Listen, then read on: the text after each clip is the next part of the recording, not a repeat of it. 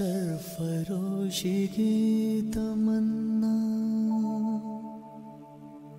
अब हमारे दिल में है। तो आज, जो मैं आपके समक्ष पत्र पढ़ने जा रहा हूँ, वो शहीद भगत सिंह ने अपने साथियों के नाम 22 मार्च 1931 यानी कि अपनी फांसी से महज एक दिन पहले लिखा था। साथियों स्वाभाविक है कि जीने की इच्छा मुझमें भी होनी चाहिए, जिसे मैं छुपाना नहीं चाहता। लेकिन एक शर्त पर ज़िंदा रह सकता हूँ कि मैं कैद या पाबंद होकर जीना नहीं चाहता। मेरा नाम हिंदुस्तानी क्रांति का प्रतीक बन चुका है, और क्रांतिकारी दल के आदर्शों व कुर्बानियों ने मुझे ऊँचा उठा दिया है। इतना ऊँचा कि जीवित रहने की स्थिति में मैं इससे ऊँचा, मैं हरगिज नहीं हो सकता। आज मेरी कमजोरियाँ जनता के सामने नहीं हैं। अगर मैं फांसी से बच गया तो वे ज़ाहिर हो जाएँगी। और क्रांति का प्रतीक चिन्ह मध्यम पड़ जाएगा। या संभवता मिट ही जाए।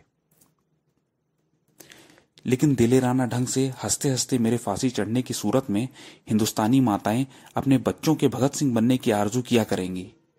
और देश के लिए कुर्बानी देने वालों की तादाद इतनी बढ़ जाएगी कि क्रांति को रोकना साम्राज्यवाद या तमाम शैतानी शक्तियों के बूते की बात नहीं रहेगी।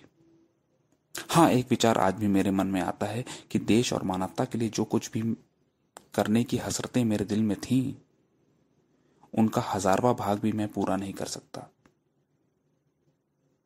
अगर स्वतंत्र ज़िंदा रह सकता, तब शायद उन्हें पूरा करने का अवसर मिलता और मैं अपनी हसरतें पूरी कर सकता।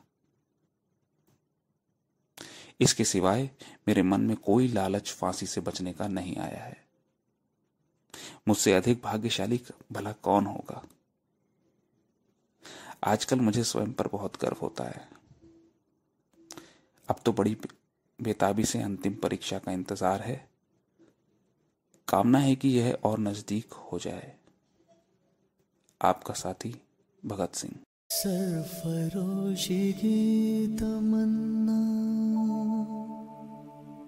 अब हमारे दिल